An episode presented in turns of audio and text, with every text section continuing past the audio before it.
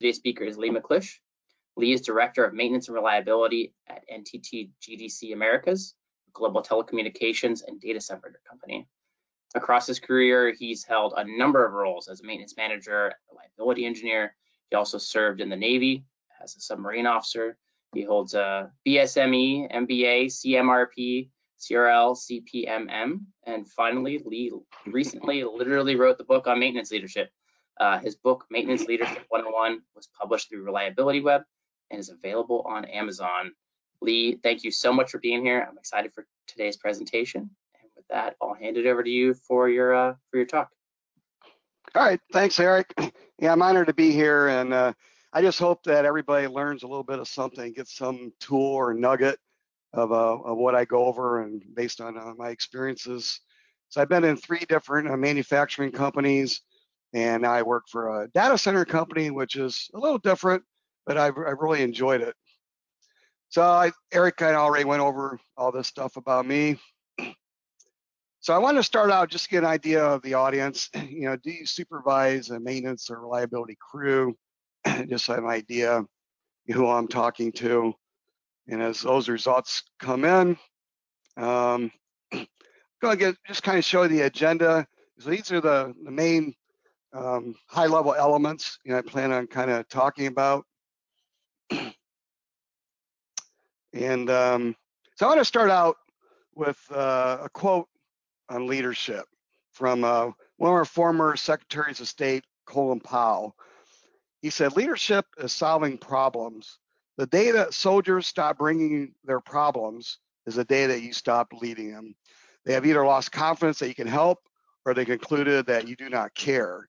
In either case is a failure of leadership. I think that's so true, particularly in the maintenance world. You know, you know, one of your most important things is solving problems because the day doesn't go by that somebody doesn't bring some kind of a problem to you, whether it's somebody that works for you, a peer, somebody in production area. You know, there's always problems, you know, out there to, to be solved. So I think, you know, take care of the people, the human capital aspect is one of the most important things. You know, you, you got to have some fun. So some of the teams I've had, you know, we've gone out and like played paintball together, you know, that's a pretty good, you know, team uh, building event. You know, I took a group, my maintenance guys, to a comedy club. You know, we all really got a lot of good laughs. I took another group to a concert. There's all kinds of things out there you can do. You can also just, you know, give gift cards, um, you know, folks when they do a good job. I mean, nothing goes further than just saying good job. You know, just telling somebody one on one or you know maybe in a crew meeting a safety moment you know bring out something where somebody's done something really positive and do your best to reinforce that that positive behavior uh, one of the biggest keys i think is your credibility you know do you do what you say you're going to do um, and as you go out walk around the plant you know and somebody brings a problem to you you know do you forget it before you get back to your office and one thing I did is I had just a little three by five steno pad, always kept in my pocket. If I didn't write it down, I probably did forget it. And then uh, whatever solution or resolution you come up with, make sure you get back to that individual and tell them, hey, I did this, or well, it was a really great idea, but for these reasons, you know, maybe it doesn't quite make sense, or maybe it's something, hey, as we continue to mature, that's something we'll look at in the future. But people really appreciate that feedback, and if they never get it, they'll probably start bringing up, you know, good suggestions. And you always got to remember that you can't please everybody. Remember in the Navy, I had a petty officer just griped about everything. There wasn't anything that he know, wasn't complaining about. And so one day I said, you know, Pastor Moore, I bet you if I gave you next week off as vacation, you'd complain about it. He says, yeah, you're probably right, because I wouldn't want next week. I'd want a different week. And so at that point, I'm like, okay, you know, I give, you know, can't really compete with that. Um, so do we have the results of the poll question by chance? And I apologize, Lee, for some reason the poll would not um, would not post for us. Okay, that's fine. I'll just continue on believing most everybody on the call is, has some leadership role. If not, that's fine. Um, so characteristics of a leader. I think that particularly in a maintenance reliability role, knowledge is power. you know, you really have to understand your equipment. You have to understand, you know, your building, your building systems, you know, because people are going to come to you and expect you to, to have that knowledge. Of course, you're not going to have all knowledge. I mean, even if, you know, maybe you were, a, you know, just one of the top mechanics or electricians, you kind of grew up to be the supervisor. You have a lot of knowledge, but maybe your expertise was in mechanical or electrical and things like that. So, you know, and one example I kind of think of is one day, you know, we lost all the, the water supply to the plant. Uh, you know, you just can't run production if you don't have water coming in. And they had a leak kind of in the back and it only really affected, you know, my plant. Um, is where our, our main water line, you know, came in. So they had a city had to come and isolate it. Well, what I remembered was along the front of our property in the front of the plant, you know, was a line of fire hydrants. It was a whole separate supply from another, you know, part of the block. And so we went and got a whole bunch of fire hoses and ran them all the way to the back of the plant and, and tied it in, um, you know, domestic water intake. And uh, you were able to bring production up. Took a couple hours, but you know, just one example. The more you know about your plant and your systems, you know, where's your natural gas come in, or you know, your your electrical and whatnot. You know, it's good to know those kinds of things. Uh, and a good leader will do good planning. You know, if you're if you have a rebuild project, you know, have you really gone back in and looked at all the work orders? You know, have you looked at maybe vendor reports? You know, uh, history. You know, hopefully you have a file, whether it's in paper, you know, or in the computer. You can go back and look at, you know, maybe some problems they had before, and you're still experiencing them, and you know, whatever you can do to make that rebuild, you know, go a lot better. Collaboration, I think, is key. You know, you, you have to you have to be able to talk to the operations people in their language. You know, talk to finance people. You know, you, really in reliability, you, you get involved in just about every aspect. You know, of, of running a business. so you have to know when to involve who. You know, that's a, a, a key thing. and it really depends on the, the size of the plant, or maybe you have multiple plants and different organizations. But you'll know who is the best people to get involved in. Um, so some of the foundations, um, uh, one thing is training. You know, I, I just, for me, I really stress training a lot. Um, so when I got one my first plant, there was like one guy who could troubleshoot electrical stuff, and everybody was happy to let him do it but it didn't really help the plant much. And he only worked one shift. You know, we were a three shift operation. So what I did was I kind of tapped into his knowledge and set up a schedule. We went through all the machines. We had him bring in the drawings. You know, we kind of like he went through and described like you know a lot of failures that we have and common problems. And then we did another round where we took the drawings out the machine, opened cabinets. We were able to get an hour downtime where they could do that and kind of show you, you know, right there, hands on.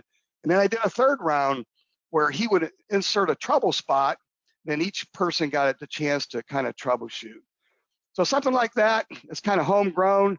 You know, you're, you're taking your, your senior guys, giving them a lot of ownership, you know, which they do, and they're, they're usually really proud, you know, to kind of show off their knowledge and whatnot.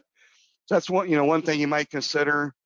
Um, vendor training. So I would have either Motion or Grainger come in um, you know, I gave training on bearings and seals, and uh, one time I had to just do it on a roller chain. And uh, after that training, you know, one of my senior guys, 35 year veteran, says, you know, Lee, I, I learned something about roller chain today that I didn't know. And I'm like, okay, that was well worth it. Besides, you know, them bringing the donuts, right?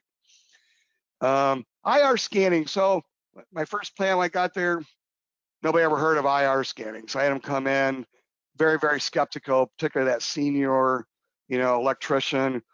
And they, they had like 25, 30 deficiencies. So I signed, you know, the work orders to my electrician. He went out and some of the lower voltage stuff, you know, he kind of touch it and see, hey, it's warm, you know, tighten up the lug, you know, and it would kind of cool off. And so it's kind of like a doubting Thomas, you know, but he ended up becoming a believer in it. And it was something we did, you know, every year religiously. Um, you know, and then certifications are good for training. You know, send people out. You know, maybe pick uh, something that might make sense. It might not be, you know, CMRP, you know, but it could be the CMRT or you know for the technician level. You know, it might be something, you know, just a journeyman electrician, you know, but kind of look at those things. You know, one, one plant, you know, we um, didn't even have a list of our PLCs. So we got the list of the PLCs. It's older plant. We had like six or seven different makes. You know, some of them we didn't have the software. You know, it's like kind of getting your arm around it. And um, so I started picking a few guys. Okay, you go to you know the two-day you know OEM you know based training, and then they'd be the train to trainer person and come back and train other folks. So I kind of had coverage in all the shifts. You know, people could get in there rather than just leaving the machine down all night. You know, because they didn't have anybody that could work on it. Culture. So every conference I go to, that's what everybody talks about is their culture. And every plant, every department, every company, they all have kind of their own thing. You always hear like, well, this is the way we always done it. Well, maybe it isn't quite the best way. I even hear that in the data center world.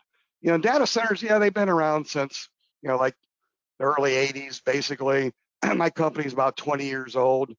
I have people that only been there five years, like, well, this is the way we've always done it. I'm thinking, well, you know, I've been in other places where the guy's been there 35, 40 years, and that carries a lot more weight. You know, we really need to kind of take the blinders off and look at what how things can be done, not necessarily the data center way, you know, but maybe something they do in oil and gas, or maybe something they do in pulp and paper. You know, there's always things to learn, you know, from from other folks in maintenance reliability world. And then you have a lot of older folks. Well, it's a program of the month. You know, it's something that, you know, yeah, they corporate brings this thing in, you know, and then it, it good just goes away because it wasn't effective. So it's always good to, to bring things into the fold with buy-in, not just at the deck plate level, but you know, get the support, you know, from the managers. So you, you really have to have both, and you have to figure out how to get both. So one recommendation I have is kind of start small, you know, and, and come up with, okay, we're going to do, you know, IR scanning maybe in one department, or maybe we're going to do vibration analysis on just one machine or one pump type or something. And collect data for, you know, a quarter and go through it and see what kind of results you get. And then, then uh, highlight, you know, the problems that you found and uh, make sure that gets communicated at all levels, of course, that, hey, you know, this is going to be an issue. Um, you know, a lot of one thing I started doing a few years back was motor circuit analysis. Not a lot of folks do that, but there's a lot of different elements of it, a lot of different ways. You know, that that black box can come up with a lot of different results. You know, kind of choose the ones you think are most worthwhile. And um, you know, a lot of big motors out there, people don't have spares. So if you can send it out on a controlled basis and get that thing rebuilt, you know, that, that can you can really kind of be a hero in a way. Sometimes your maintenance guys, they like to pat themselves on the back. Hey, I went out and fixed this, right? And uh, next week, hey, I went out and fixed it. You know, it's the same problem. You know, those are things you got to kind of keep your ear to the ground, you know, and um, you know, make sure you kind of nip them and come up with a good plan for you know permanently taking care of those problems. Um, and ownership. One place I kind of came up with is well, actually, it was, it was a company program, kind of zone maintenance we really didn't stick to the wall and, in all the plants. But we took like a department of like equipment, had a maintenance guy that, okay, you're the only one that's going to do the preventive maintenance checks, you know, on this machine. They really got familiar with it, and I expected them to spend a lot of their time while they're running, you know, to listen to things, you know, kind of be tied to the, you know, the production, you know, operator. You know, they're kind of taking care of a lot of their immediate needs, and sometimes it's something simple, you know, like moving a button, you know, hey, the light went out on this switch, or different things that makes their lives a lot easier. And it kind of kind of closes that gap a little bit because usually, you know, the maintenance guys are saying, you know, the operators they just run the machine to break it. The operator's like, well, the maintenance guys never fix it. So the more they can work together, you know, it really helps a lot. Another thing I wasn't really afraid of is having, you know, work orders in the system, maybe for a long period. Like we went and changed these uh, corrugating rolls in a corrugated plant. And something we only did like every two years. And there's about 7,000 play in it. And I'm like, well, you know, it's Sunday morning. I don't really have time. I'm not going to be able to mobilize and get this thing back up, you know, for third shift tonight. Um, and it was, a, it was an acceptable range, but it was really kind of on the limit.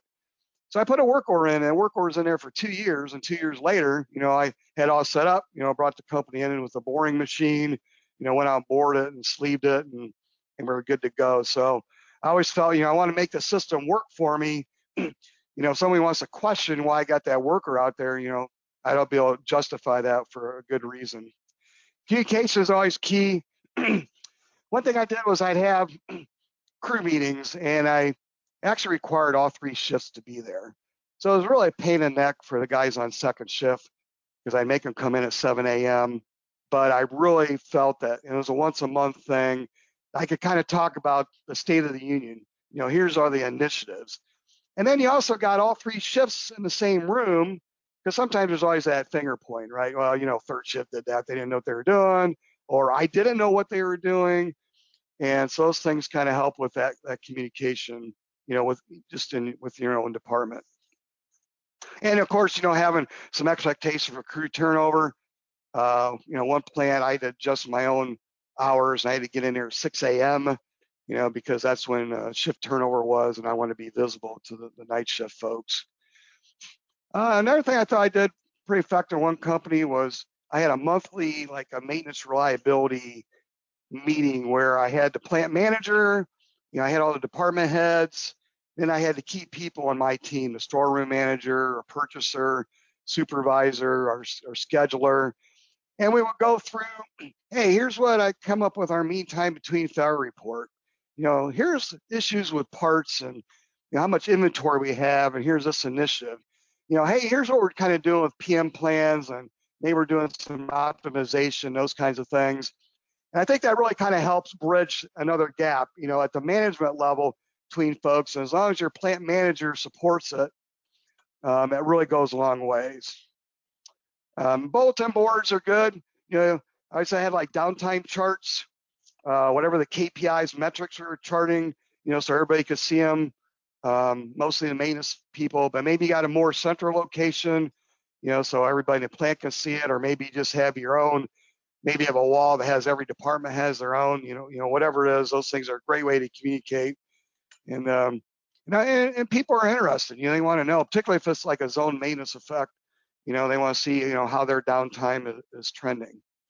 Solving problems is a big, I think, a, a key thing. Um, and it might not be just failures. you know, I got involved in once where we were making these great big, you know, they're about 100 inch long um, boxes for General Electric of uh, fluorescent light bulbs. And we were send them out in the flat, and then we have a um, just a, a, manual labor company that we, you know, we're, we're hiring to fold them in half because that's the way the customer needed them to feed them into their machine. So I was kind of challenged, like, you know, is there any way we can do this on our machine? And it was a pretty wide machine, only had maybe a 15, 20 foot stacker area. And so, you know, I, I kind of looked at a couple other machines and they're folding, brought in machine shop and we made up these rails and we were able to get that thing folded over in half. I mean, it's you know 50 inches going one way um, in that 15 feet, and they were able to do it at speed. So, you know, things like that that really help out, really helps a lot. Then we're getting a new machine. It's like, well, where do we put this thing? So, had a lot of meetings with you know our production manager and our superintendent, and you know, I had an architect come in because we didn't really have a good plant overall drawing that was current with the position machines and like made little paper things out of them and took, move them around and we bring in crews. You know, I had meetings actually with every crew in the in the in the plant and say, hey, we're, you know, we're going to get this fresh new machine that we've never had before that does extra things and you know, where do we put it? And, and it really opened my eyes. I was really amazed at some of the the operators, even though they just stand there and do one thing, it's not something that really excites me. But there's a lot of great insight, you know, that I got particularly from some of the seasoned, you know, veterans that really helped our project um, just be a lot more effective and better. Processes. so the more you can define, the better. It's good to have written documentation, you know, policies, procedures, um, processes. Um, for our CMMS, you know, we created a user's guide. It's got screenshots. Hey, here's the work order types. you know, here's the statuses, this is the work order flow, you know, from beginning to end, you know, all those types of things, you know, really kind of help, you know, people get on the same page. Um, you know, equipment hierarchy, all those basic foundations. Uh, one thing like I found in data centers is, you know, we really didn't have like, you know, the plant, right? And then the department, and then the machine, and then the section machine. You know, we have like generators and UPSs, and so we end up doing it by type. So like electrical, you know, critical mechanical, you know, support mechanical.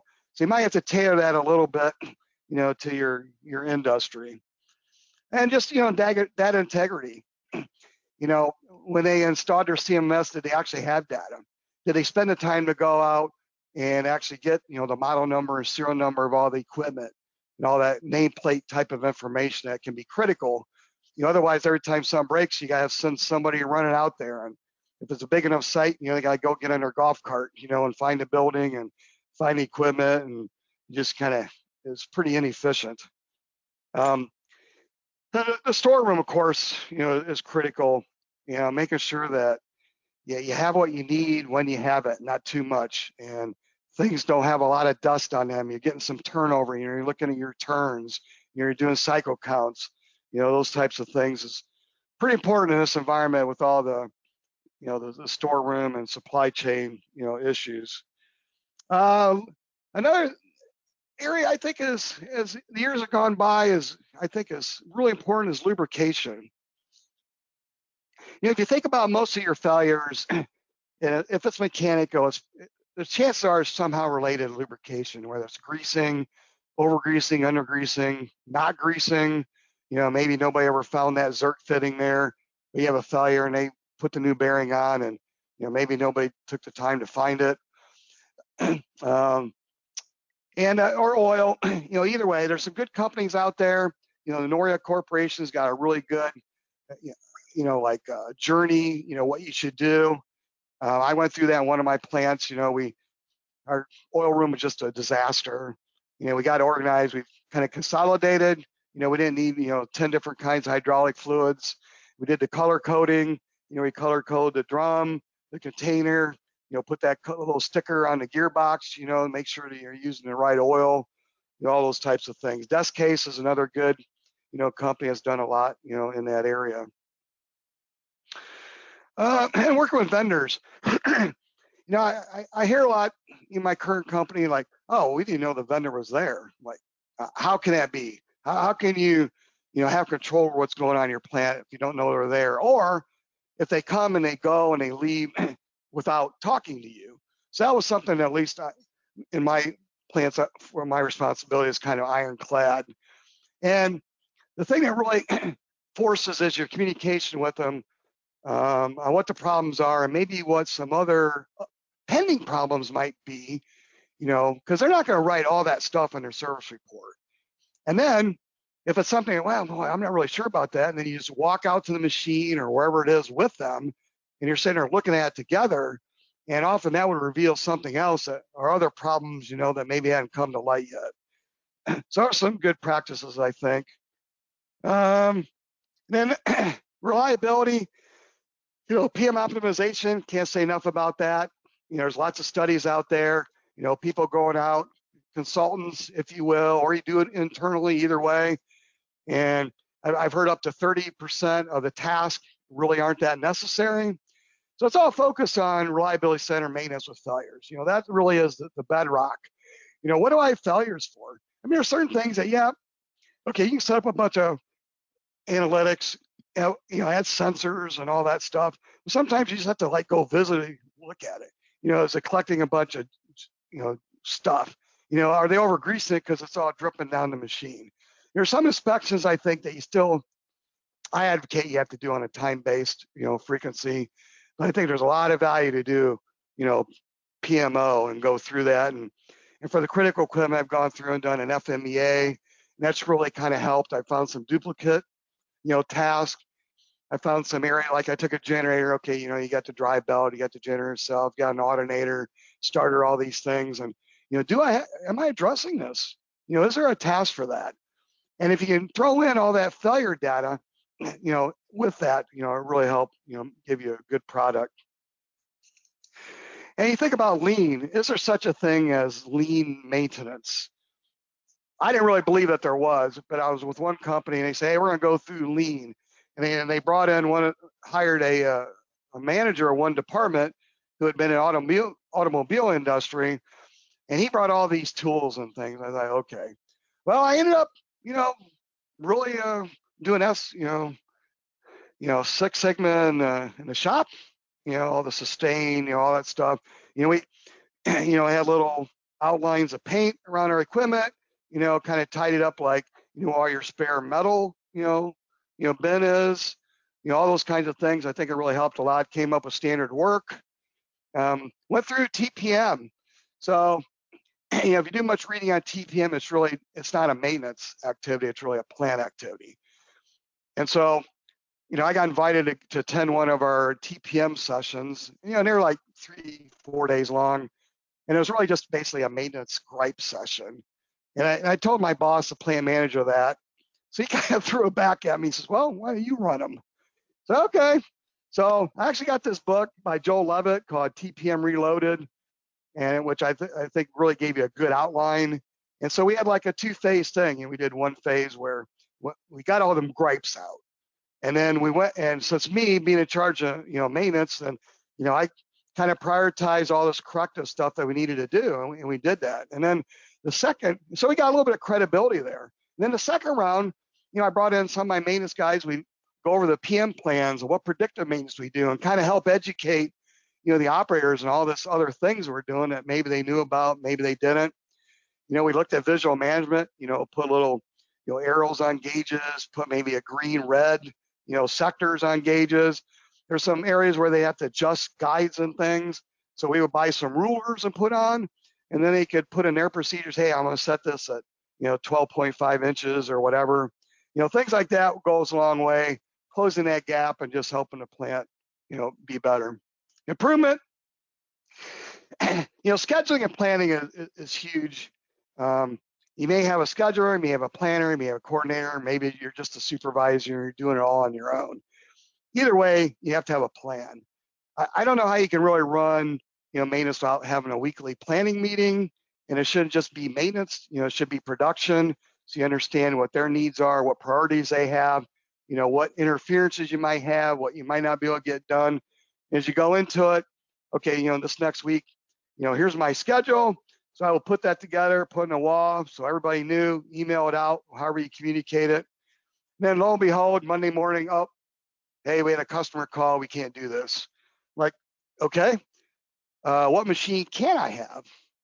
You know, that would be my first question. And then my second question would be, okay, what day can I do, you know, maintenance on that machine? Otherwise, you know, the scheduler, you know, he's he didn't have time. He didn't want to look at it and deal with it you know, he's got too many other priorities, too many other variables to deal with. So that's one way I, I think, you know, I end up really pushing and being able to get machines and just, you know, kind of be a, a little bit of a stick in the mud, but not be too inflexible because my job relies on those customers too, right?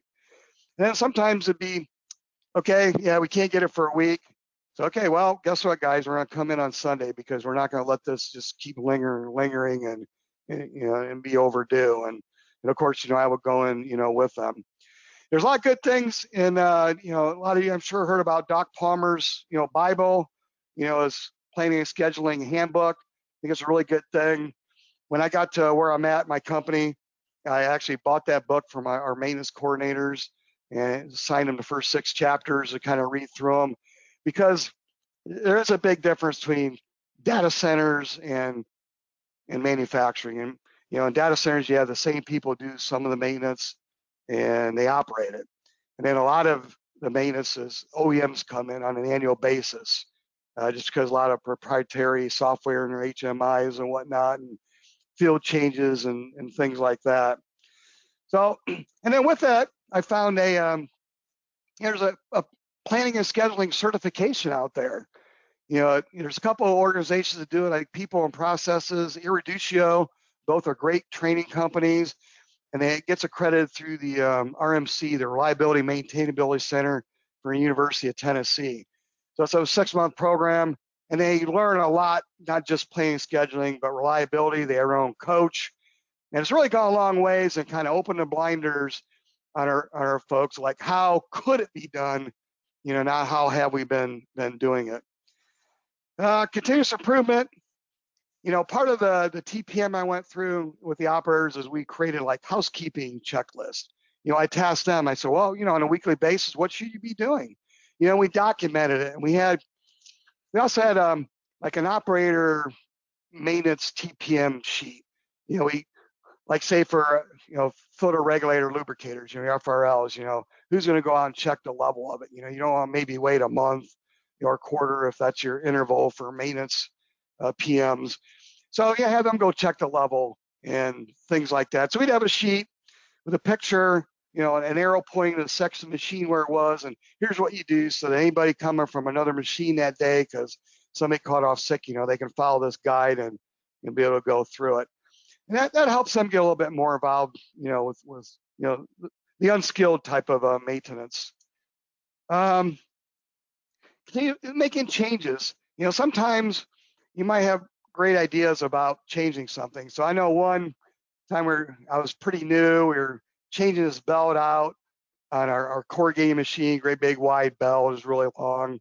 And, you know, the maintenance guys done it before, so they figured out a way to, you know, connect the the, the new one to the old one and kind of run it through all the rollers so you get it going through the right sequence. And, well, the old one was fully cotton, and whoever bought the new one, you know, it was like cotton on one side and rubber kind of on the other side. And I just bright idea that well, it'd be good, you know, leave the cotton where the product goes on, so the product doesn't get on this black rubber, you know, and get marked. Well, they went to start up Sunday night, and that belt wouldn't move because he got rubber, you know, on this like masonry type of thing. Like my boss just told me next day, he says, well, next time you're planning on making a change like that, just let me know first. I'm like, okay. yeah, well said. You know, it's a little bit too green at that point. But you have to kind of evaluate those things. Um, on that same machine, the main drive, there's like a three foot pinion, or not pinion, but a, a bull gear had a small pinion. Pinion make a lot of noise, and um, I didn't have one. I was ordering one, but it was going to take two weeks to get it. It had to come from England. And um, I said, okay, so I brought Motion in. So they had one that would fit. So shut it down, put that on. Well, three days later, the, the new one sounded worse than the old one. And uh, turned out it was this really special uh, material. It was like an EN18 or something. It was just like this English, you know, version of how they designated their steel. And it was actually ended up being the same as a HY80 you know, which they make submarine hulls out of, which I knew about. So I ended up putting the old one back on, you know, until we got, you know, the right materials. So you always have to do your research. And sometimes, you know, those details matter. You know, limiting factors, you know, it's always good to walk around and, you know, ask the operator, say, well, what happened when you turn it up? You know, and it's, it's different than like, well, why didn't you turn it up? You know, it's kind of like, what happened? Like you're assuming you know, they've already looked at what their limiting factor is and, you know, what may be causing a quality issue or just not getting the production out that they should. Always evaluating your labor usage, you know, doing wrench times, you know, see where labor is going. I think, you know, doing that wrench time is a really good thing because it kind of looks at all your processes. You know, looks at your storeroom, what parts you may or may not have, what materials, you know, maybe you don't have. Um, sometimes skills, your skill levels, all those types of things. Uh, yeah, asset management plans are something that my current company, we did a lot of work on over last year. We went out and got a consultant, created a SAMP. You know, we looked at all our asset types, generators, UPSs, batteries, you know, looked at, you know, the risk, you looked at, you know, safety aspects, looked at all the work I'd done, you know, on, PM optimization, uh, critical spares, um, all those types of things that go into our scopes and how we maintain our equipment. Kind of more formalizing that, I think, you know, really brought to light and getting some engineers and technical folks and operations folks involved kind of gets everybody on the same page so everybody knows, you know, why that policy is set and why that's important to do those types of things. Some methods, you know, whatever you do, make it easier for them. You know, is there something you can do to, if you make the job easier for them, they're going to embrace it a lot more. Sometimes you can't help it. Maybe adds a few steps. you know, but if they understand, you know, the benefit of it, if you can really get that across, whether it's a cost thing or, or you know, what have you, you know, something for the customer, you know, you just really got to kind of sell that. You know, reliability is always a big thing, building the business case. You know, how do you justify doing IR scanning every year or doing that vibration analysis, whether it's in-house or, or external? Um, you, you got to put some numbers to it. You know, look at cost, and then figure out on previous failures if you had these programs. You know, what would have cost you? You know, what would have been? You know, I know one machine I had one of my senior maintenance guys heard this, you know, well, actually, the, the operator been there 20 years on that machine since the plant was open. So I'm hearing this noise. Senior maintenance guy goes, ah, you know, you're fine. Well, guess what? The next day it crapped out. And it turned out a bearing was going on a, on a pinion, you know, um, and there was a big um, cam on an arc there, and it just all got damaged it ended up being like a $20,000 just parts repair. The machine was down for a week. It's like, golly, you know, if you just would have said, hey, we just need a, you know, maybe half an hour or something, you know, take the cover off. So, you know, I ended up putting a Lexan cover on so you could at least see it in the future, something I wish I'd done before, but you know, you always got 2020 hindsight, right? Of course, um, you know, how, how, do you track things? You know, you got to have some type of KPIs and metrics. Uh, I put out a monthly scorecard.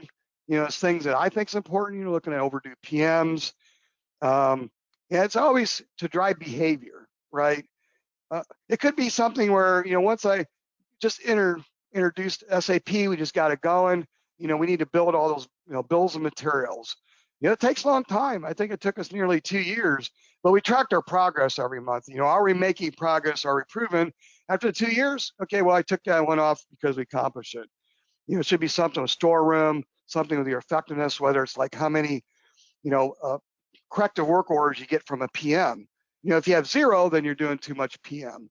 You know, there should be some bogey or percentage that, hey, you know, we do, we're getting, you know, all these uh, corrective measures that we're identifying. So we're, you know, a fairly effective PM program. Another thing I think is um, tracking your wins, you know, and actually keeping a spreadsheet.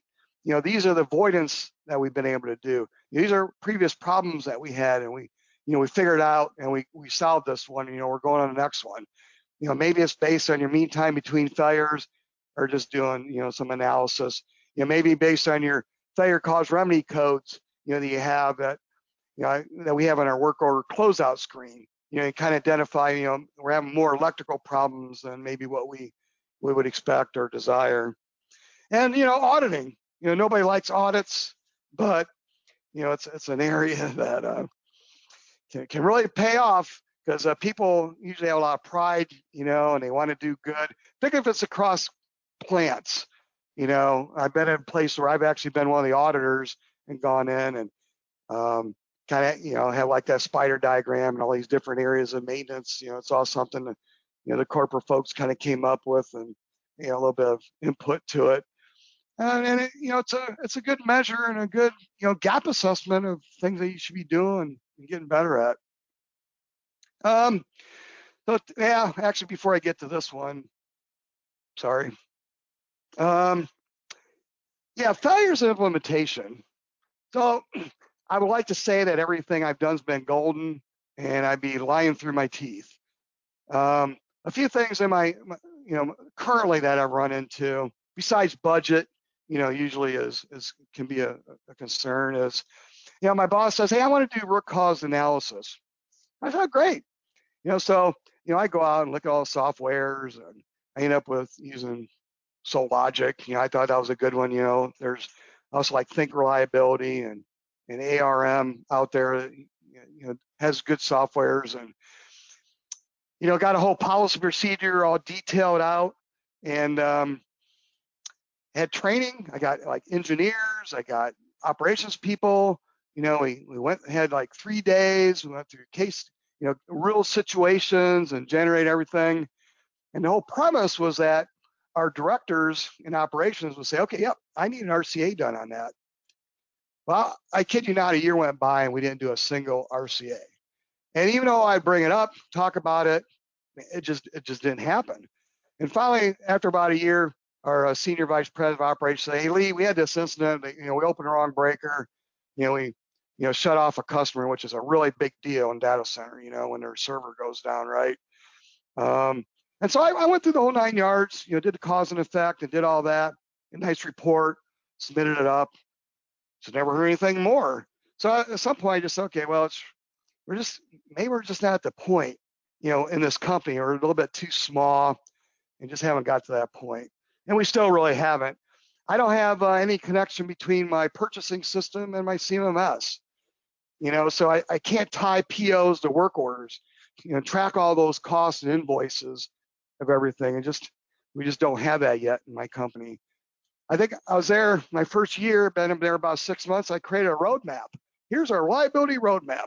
You know, I got my senior VP of operations, my directors, we all kind of go through. You know, I got all my elements and you know, I got like four levels, you know, here's that, all of them. And, you know, we, we went through, did the assessment, but, you know, there really wasn't anybody in the company had really been through a reliability journey before.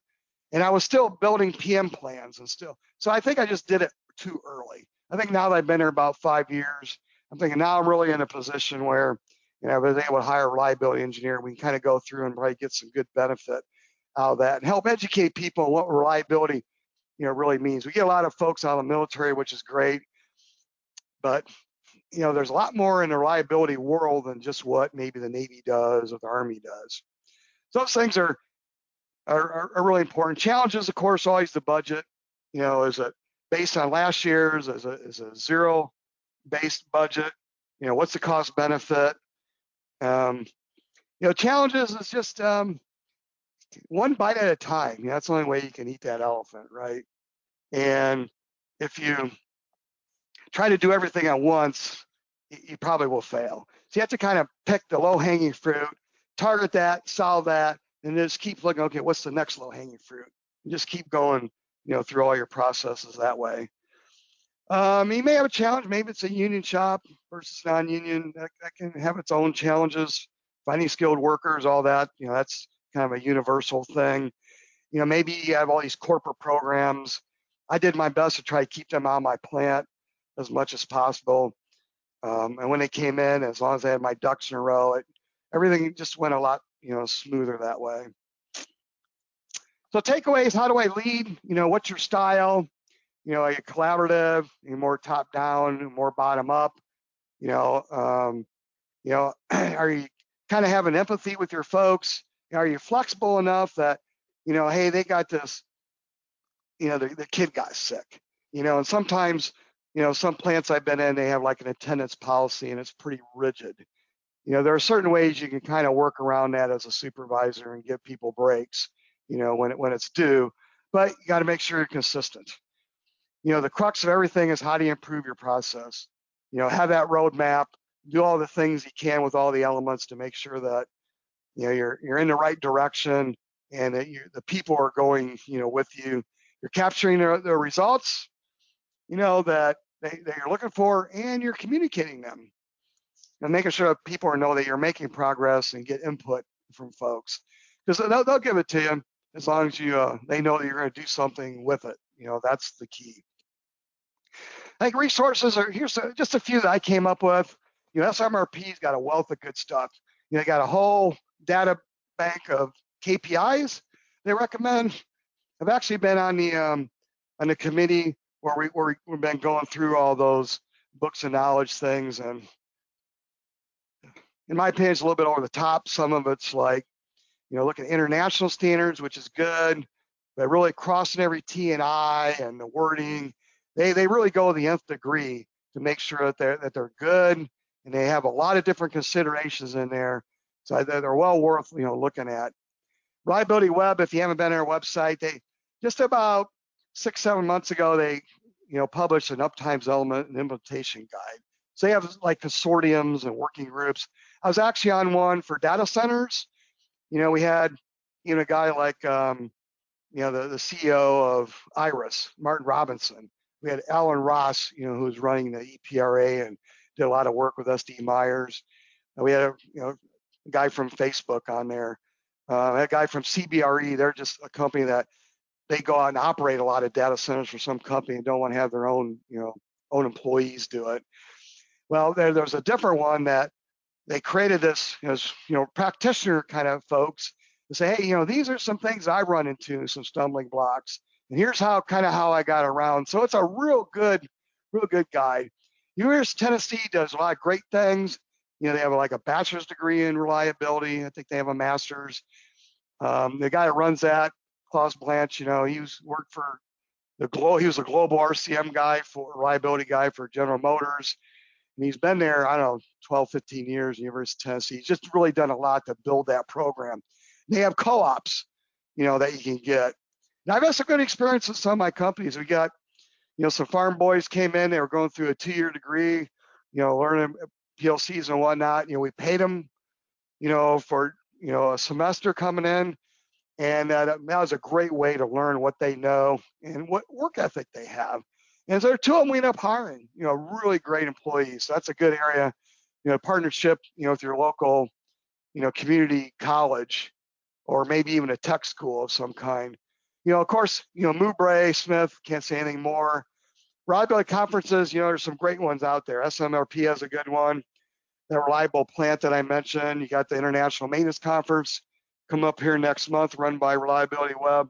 There's also good ones for uh, CMMS platforms. There's one for Maximo. You know, actually, you know, there's one for e-maintenance. I've gone to that every year. And, and those folks are kind of focused on reliability, just like Fluke reliability. A lot of respect for them. You know, they'll, they'll bring all their toys. You can IR scanning and whatnot. You know, you'll see like the new technology, motion amplification. That is really cool. That can really help you solve some problems by that long-term camera and you see foundations moving and you know things like that. It's really good. UE Systems has a good one for ultrasonic equipment. You know if that's an area that you want to you know focus on. You know, in trade magazines, you know, there's all kinds of ones out there. You know, plant engineering, plant services is a good one. Um, efficient plant. Those are all good ones that kind of go across you know all industries. Then of course, you know, I have to mention, you know, this this book that I wrote, this has a lot of tools and things that I mentioned, but I, I put in here like spreadsheets and checklists, you know, things that I've actually used. You know, I wish I kind of had that information when I first started out. And plant services, um, I think it was in February. Um, Tom Wilk was, you know, kind enough to do a little article on like a book review. He's got some pretty good information. That's a, a link to that. So all these things really kind of help. So I think we're ready for questions. Eric, take it away. Thanks, Lee. That was a great presentation. Appreciate that. Um, just before we jump into the questions, uh, as a reminder to everyone, today's webinar was recorded and uh, will be posted in the Fluke Reliability YouTube channel, and we'll send out a link to everyone who attended. Um, also, I just wanted to send this poll one more time here now that we've got it working, and uh, give everyone just a quick moment to answer that uh, before we jump into the questions section. Um, a couple people did ask if the uh, deck will be available after the presentation. Yes, we will share that as well as the recording. All right. Just give this another moment here. Let everybody respond.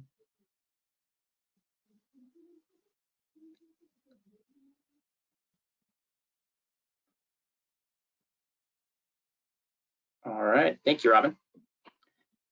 Um, Lee, so to start things out, um, we've got a number of questions already going here. Um, if people still have questions, there's still time to put those into the Q&A chat box there, and we'll get to as many as we have time for. Uh, Lee, is there a reliability win you're proud of? Yeah, I think um, probably, I guess the, the, the biggest thing that I've done just in the, in the company that I'm in is just getting organized with the, the, the documentation part of it. I, I can't really put a, a, dollar figure on it really. Um, but when I, have had outside people kind of look at, you know, some of the programs and policies and procedures I created, you know, it kind of sets that groundwork for it and sets you up to get those dollar, you know, you know, wins. You know, you know, of course, I've always done IR scanning and fixed a lot of things, and you know, prevented, I'm, I'm sure, a lot of failures and lubrication. And sometimes that's that avoidance, you know, um, cost is something that's really kind of difficult to come up with.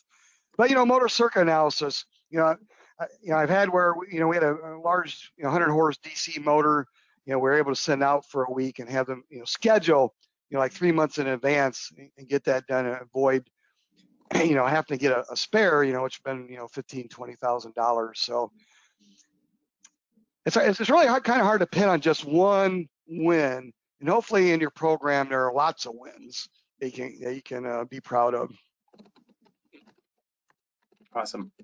Speaking of, we have a lot of questions about uh, storeroom and stocking strategies here. Um, Lee, uh, you talked about critical spares earlier, and uh, someone asked, what's your methodology for deciding what quantity of spares to hold for a critical asset? Yeah, it's a really good question. And right now I'm actually going through that with this company. I, one of my previous companies, you know, I built, a, I went there and just crap all over the place. And you know, the maintenance coordinator just keep ordering stuff that we already had on the shelf, but nobody had any idea. It took about two years. First, I had to identify a room and build it, get stores. I had six people for two years, basically, stocking and organizing and barcoding and all that. It's really um, it's a it's a major undertaking. And now, you know, as I, it's a little bit different flavor in the data center world because you know half of our equipment is all electrical distribution, a lot of switchboards, UPSs. There's a lot of power supplies, I/O cards, um, you know, HMIs and different things. So so what I've done is I've taken okay, got all my operations managers together, and we said, okay, here's a generator. What do you guys consider is critical? And so we made a list, you know, okay, yeah, you know, I, I really need like my dry belt. You know, I don't really need a whole alternator, you know, um, but you know, the, the obvious things, belts, um, you may need an HMI. Is that critical? You have to really assess it. Okay, does it affect the operation of it? Well, if I can't go in and troubleshoot, I got some alarm. Maybe it is, but hey, I got 20 of them. You know, so having one spare HMI is probably a, a good idea um, you know, for that failure. But, you know, a certain number of power supplies. I mean, like with a bearing, it's kind of easy. Okay, I got like one machine that's got, you know, these particular sets of, of roller bearings. So how many sh should I have? It's critical. You know, it's important. If that goes down uh, and I don't have them, then you know somebody's got to like drive four hours to get it or whatever. Well, you probably want to have three, right? You have two to put on the shafts, in shaft ends, then when you, one gets messed up in installation, you got that other spare. You know, so that's one philosophy. You know, one might be, well, geez, you know, we have like 12 of those bearings on that machine.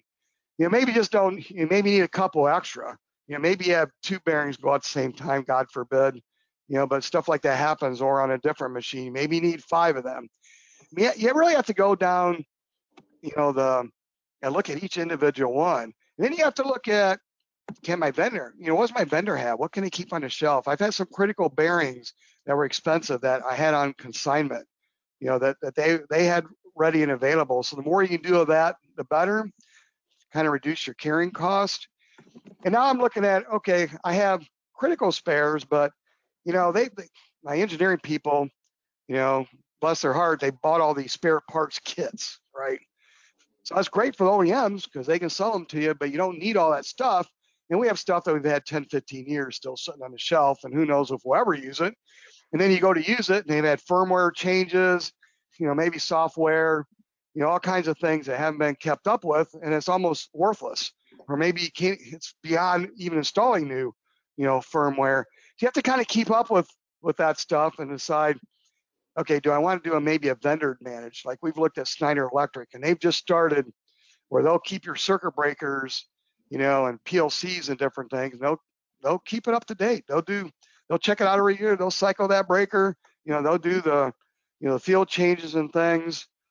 And so now I'm looking, at well, where do we put all this? And where I'm actually looking at a third party maybe. It works in the Navy anyhow, over in Mechanicsburg, PA. You know, they whatever the ship needs, they send them all out. I haven't seen that work in my manufacturing days. It's always been each plant.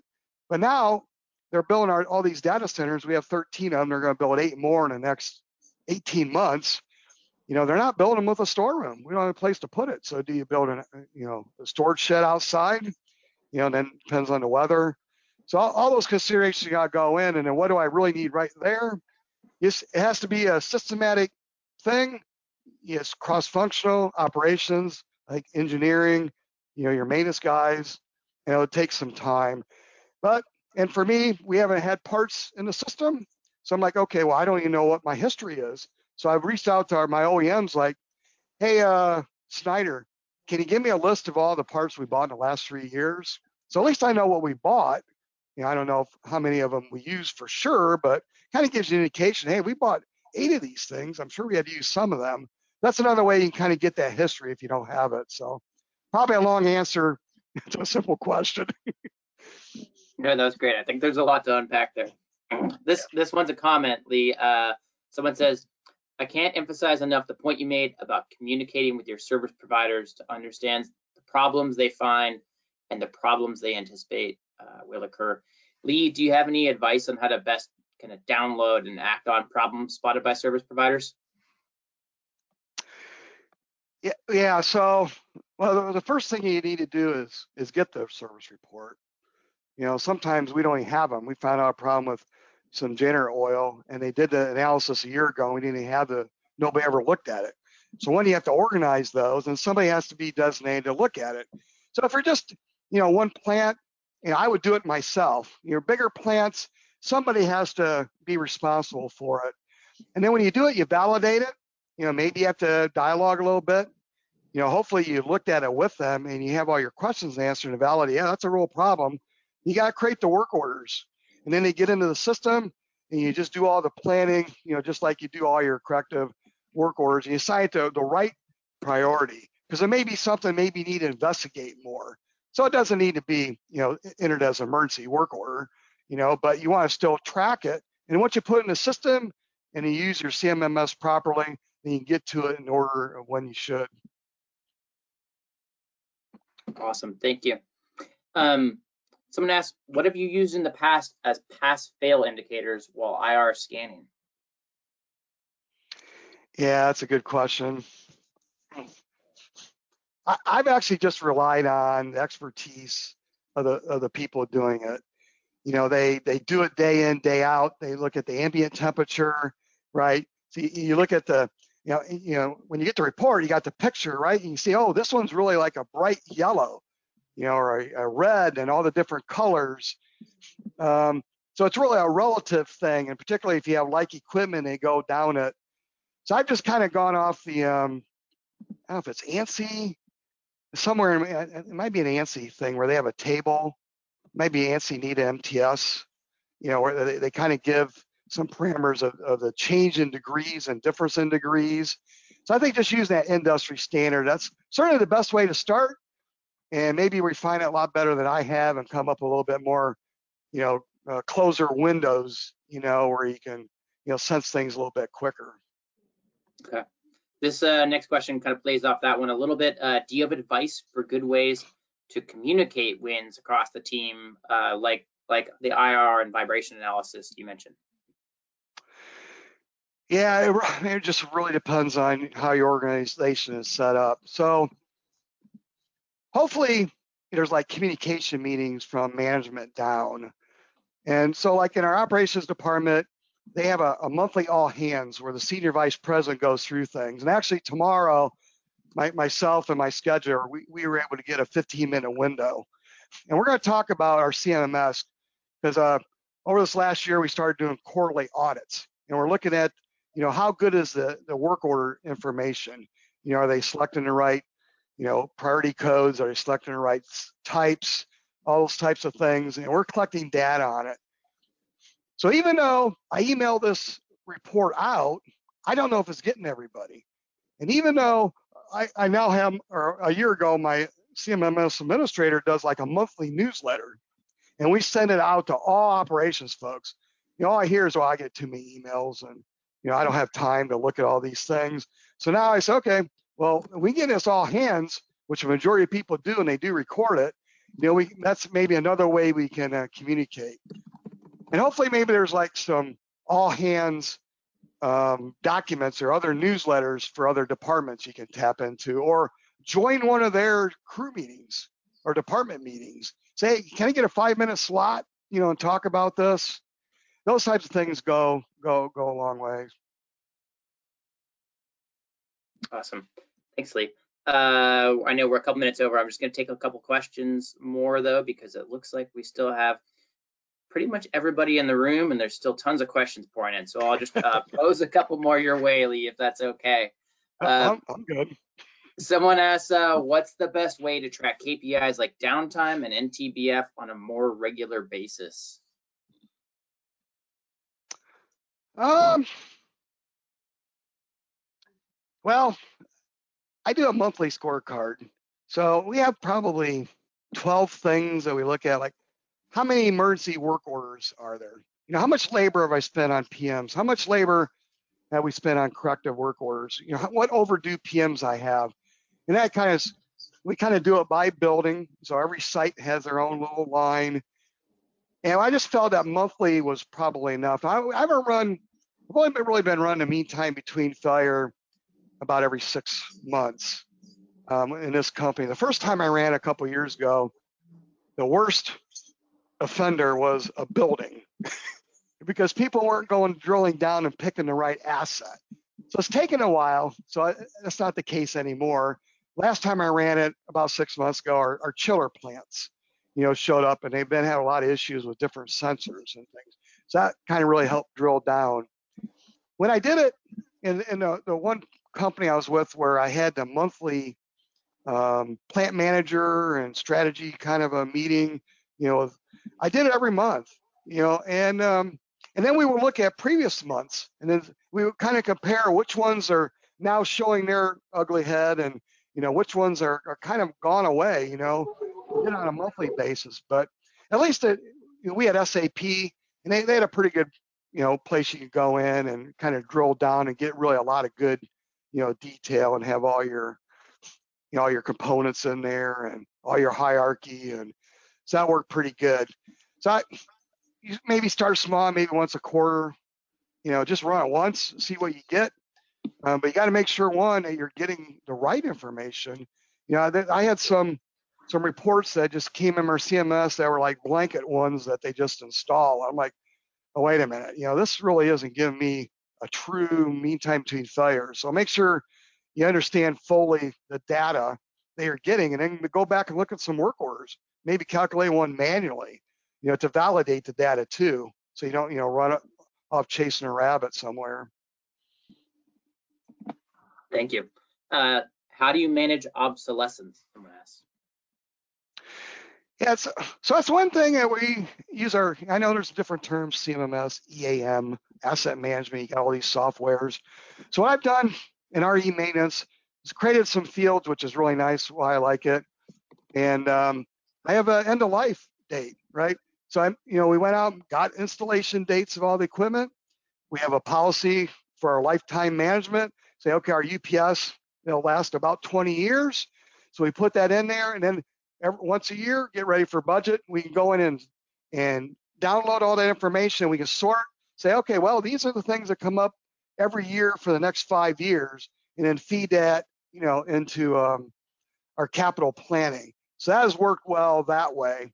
Obsolescence, you know, I, I had a field in for uh, your software firmware version, so we can put that in there. We have these, um, there's uh, just some, it's called JACE. I'm not sure what it stands for, but it's like a little mini microprocessor, and they all got different version numbers.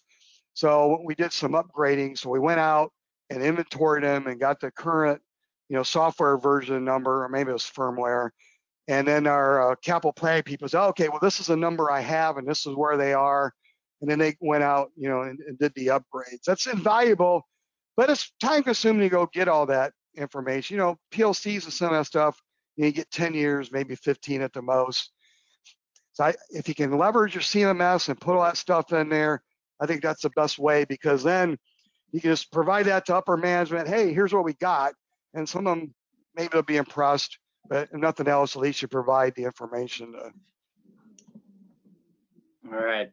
We're now uh, five minutes over, so uh, I'm gonna just pose one more question here to you, Lee, that I think uh, sums it up uh, pretty well. Um, someone asked, "What's the most important takeaway you hope the audience got from this presentation?"